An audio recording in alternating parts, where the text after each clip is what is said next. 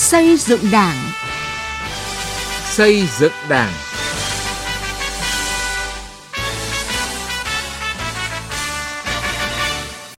Xin kính chào quý vị và các bạn. Mời quý vị và các bạn cùng nghe chương trình Xây dựng Đảng với các nội dung sau. Quy định 96 của Bộ Chính trị về việc lấy phiếu tín nhiệm đối với chức danh chức vụ lãnh đạo quản lý trong hệ thống chính trị, những điểm mới căn bản đánh giá cán bộ cần những đổi mới mạnh mẽ và thực chất hơn. Đảng bộ huyện Can Lộc Hà Tĩnh với việc thực hiện nghị quyết mang tính đột phá về tích tụ ruộng đất hình thành vùng sản xuất lúa tập trung.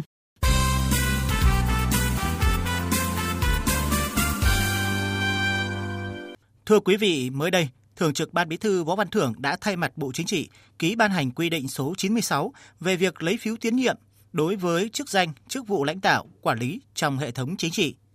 Quy định nêu rõ, thông qua bỏ phiếu tín nhiệm để đánh giá cán bộ nếu như không đạt được yêu cầu tín nhiệm sẽ miễn nhiệm. Đặc biệt, lần này quy định 96 bổ sung tiêu chí về sự gương mẫu của vợ, chồng, con trong việc chấp hành chính sách pháp luật của Đảng, Nhà nước để xem xét khi lấy phiếu tín nhiệm cán bộ lãnh đạo quản lý. Ghi nhận của phóng viên Lại Hoa. Quy định 96 về việc lấy phiếu tín nhiệm đối với chức danh chức vụ lãnh đạo quản lý trong hệ thống chính trị là bước tiếp tục cụ thể hóa quy định 41 của Đảng về miễn nhiệm từ chức đối với cán bộ và kết luận 20 của Bộ Chính trị về chủ trương bố trí công tác đối với cán bộ thuộc diện Bộ Chính trị, Ban Bí thư quản lý sau khi bị kỷ luật. Lần này quy định 96 đã nêu rõ thông qua bỏ phiếu tín nhiệm để đánh giá cán bộ, nếu không đạt yêu cầu tín nhiệm cần thiết sẽ miễn nhiệm. Những người có từ 2 phần 3 số phiếu tín nhiệm thấp sẽ phải miễn nhiệm chức vụ đang giữ và bố trí công tác khác thấp hơn mà không chờ đến hết nhiệm kỳ hoặc hết thời hạn bổ nhiệm. Với quy định lần này, theo Phó Giáo sư Tiến sĩ Nguyễn Trọng Phúc, Nguyên Viện trưởng Viện Lịch sử Đảng, Học viện Chính trị Quốc gia Hồ Chí Minh, thì kết quả lấy phiếu tín nhiệm được dùng để đánh giá cán bộ, chứ không phải chỉ để tham khảo trong đánh giá cán bộ như trước đây. Quy định 96 này là quy định rất rõ cái miễn nhiệm. Thế còn trước đây thì Quốc hội cũng đã có một số lần bỏ phiếu tín nhiệm đấy. Những cái chức danh Quốc hội bầu hoặc là phê chuẩn đấy cũng có ba bước. Một là tín nhiệm cao, hai là tín nhiệm, ba là tín nhiệm thấp. Thế nhưng mà rồi bỏ phiếu thì cũng chỉ để nắm được tình hình thế thôi chứ cũng không có đi đến những quyết định về miễn nhiệm nhưng mà kỳ này thì ờ, quy định 96 này là quy định rất rõ cái miễn nhiệm Điểm đặc biệt đáng chú ý trong quy định 96 đó là đã bổ sung thêm tiêu chí về sự gương mẫu của không bởi chính cán bộ lãnh đạo quản lý đó mà cả vợ, chồng, con của họ trong việc chấp hành chính sách pháp luật của nhà nước cũng như trách nhiệm nêu gương của cán bộ để xem xét khi lấy phiếu tín nhiệm.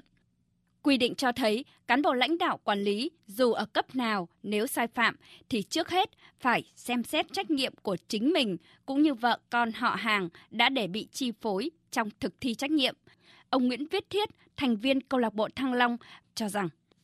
nếu mà anh không gương mẫu cho gia đình thì vợ con người ta sẽ làm sai trái và chính người ta lợi dụng cái chức vụ quyền hạn của chồng, của cha để họ làm những cái việc có lợi cho họ mà như vậy là vi phạm vào luật pháp. Thành thử ra cái quy định này tôi cho rất cần. Theo ông Nguyễn Đức Hà, nguyên vụ trưởng vụ cơ sở đảng ban tổ chức trung ương, thì việc lấy phiếu tín nhiệm ở các mức độ tín nhiệm cao, tín nhiệm và tín nhiệm thấp là kênh thông tin quan trọng trong đánh giá cán bộ.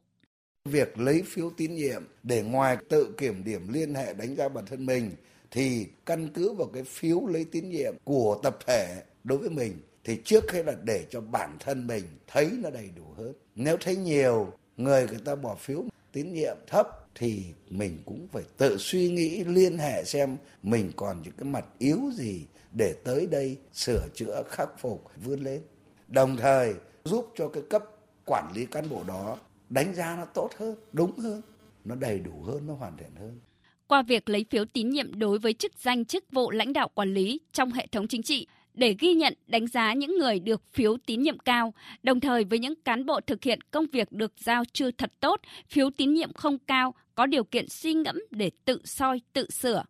Lấy phiếu tín nhiệm như lời Tổng Bí thư Nguyễn Phú Trọng từng nói, không phải để truy cứu trách nhiệm, mà đây là bước để giúp cho cán bộ đảng viên tự điều chỉnh, tự phấn đấu, rèn luyện để vươn lên hoàn thiện bản thân hơn, góp phần làm cho Đảng ngày càng trong sạch, vững mạnh. Từ nghị quyết đến cuộc sống.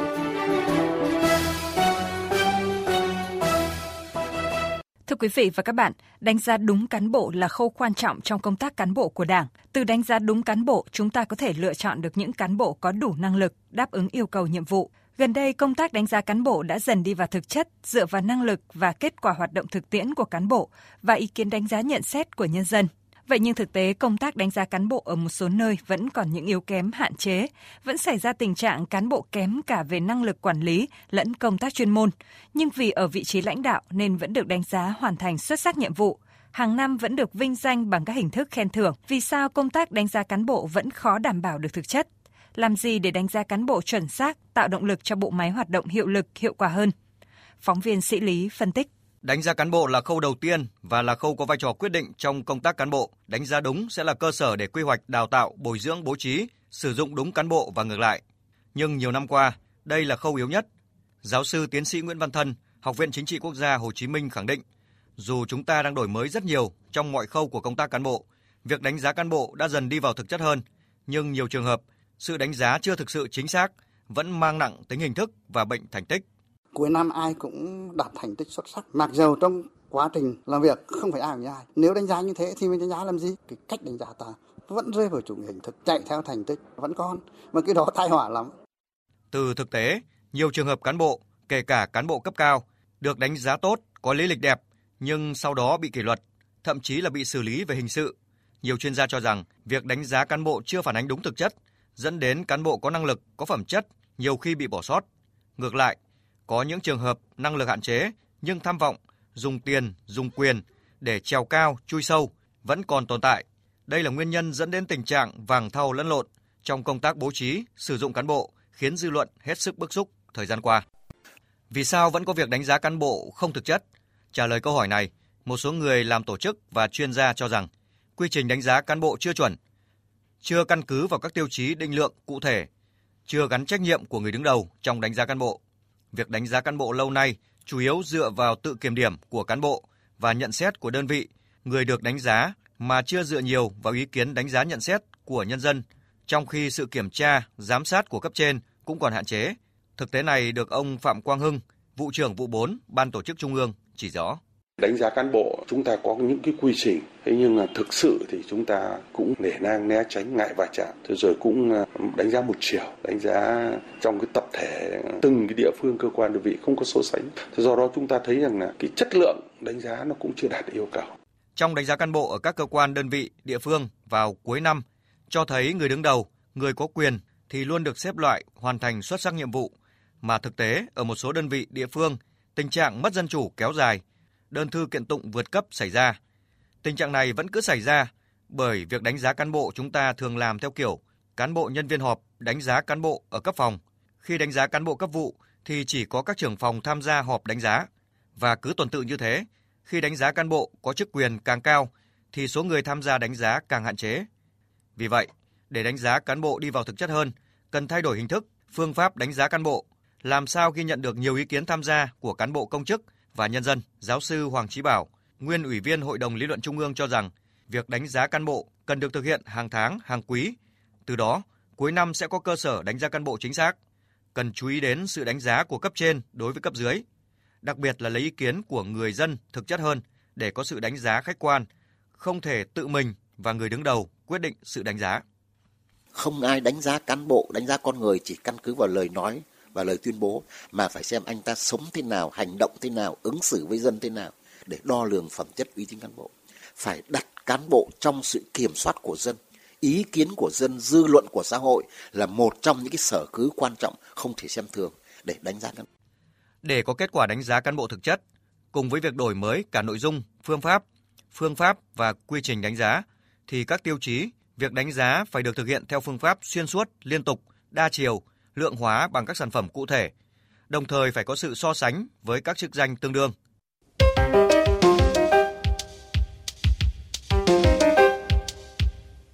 Thưa quý vị và các bạn, ngay sau đại hội nhiệm kỳ 2020-2025, Ban chấp hành Đảng bộ huyện Can Lộc đã ban hành nghị quyết số 01 về thực hiện đề án tập trung ruộng đất, hình thành vùng sản xuất quy mô lớn. Theo đó đến năm 2025, huyện Can Lộc, tỉnh Hà Tĩnh phấn đấu có trên 50% diện tích đất trồng lúa của huyện được chuyển đổi theo mô hình tập trung, hình thành vùng sản xuất quy mô lớn. Đây là nghị quyết chuyên đề sát hợp với thực tiễn, thể hiện sự đồng thuận của ý Đảng, lòng dân. Sau 2 năm triển khai thực hiện nghị quyết đã giúp Can Lộc làm nên bước đột phá trên đồng ruộng, tạo đà cho việc hình thành các vùng tập trung quy mô lớn, thúc đẩy liên kết sản xuất và tiêu thụ sản phẩm, nâng cao hiệu quả và giá trị trong sản xuất nông nghiệp, ghi nhận của phóng viên Tiến Anh.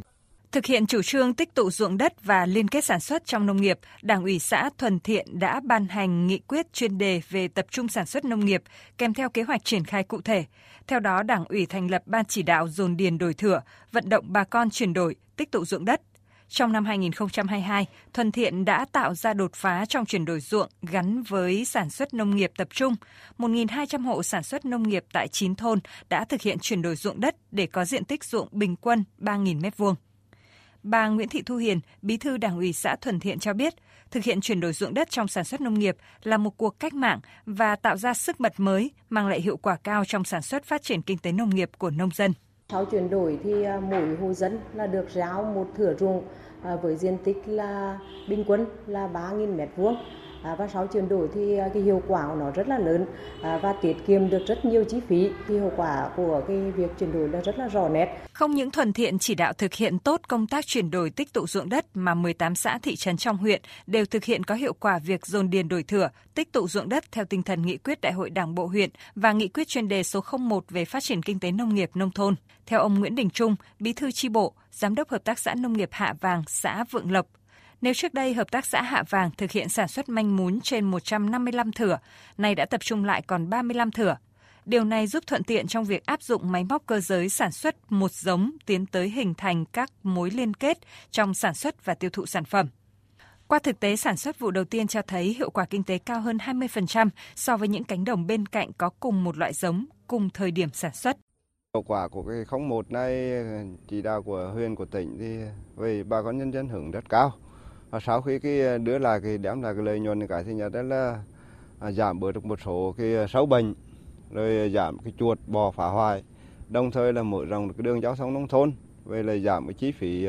đầu tư của bà con nhân dân. Thì dụ như cái, cái cống làm cỏ thì tiền nước bơm của hợp tác xã. Giá lúa bình thường của đến địa bàn địa phương là giá từ 41 đến 53 nhưng mà đấy anh em liên kết thì vẫn bán cho công ty giống cái trong Nam Định là giá 70 lúa tưới tại bơ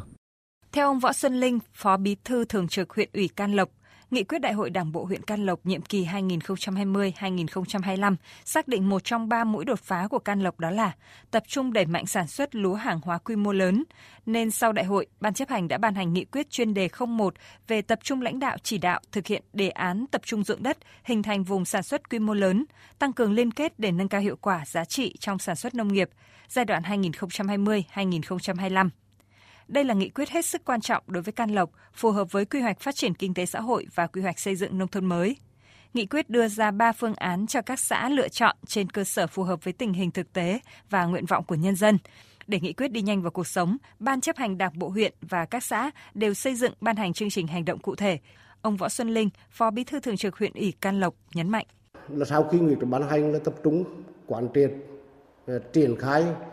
học tập nghị quyết một cách đồng bộ, kịp thời và linh hoạt, xây dựng cái đề án phương án nó sát với cái tình hình thực tế ở cơ sở, xuất phát từ tâm tư, nguyện vọng của người dân, rồi ban hành cái cơ chế chính sách để hỗ trợ thực hiện đề án các mô hình. Cái việc quan trọng đó nữa là cấp ủy, chính quyền, mặt trận tổ quốc phải vào cuộc quyết liệt. Trong chỉ đạo thì phải chọn trọng tâm, trọng điểm để rồi nhân rộng các cái mô hình gắn với tuyên truyền vận động bà con nhân dân. Có thể thấy sự sát thực và khoa học của nghị quyết đã mang đến một sự đồng thuận giữa ý đảng với lòng dân, qua đó huy động sự vào cuộc của toàn hệ thống chính trị gắn với việc phát huy dân chủ, tinh thần nêu gương, đi đầu, bước trước của đội ngũ cán bộ đảng viên, nên chủ trương tích tụ dụng đất ở huyện Can Lộc đã mang lại những kết quả hết sức quan trọng. Đây chính là nền tảng để Can Lộc khai thác tối đa tiềm năng thế mạnh đất đai, đẩy mạnh phát triển sản xuất hàng hóa gắn với xây dựng nông thôn mới, nâng cao thu nhập. Quý vị và các bạn vừa nghe chương trình Xây dựng Đảng do biên tập viên sĩ Lý biên soạn. Xin cảm ơn và hẹn gặp lại trong các chương trình sau.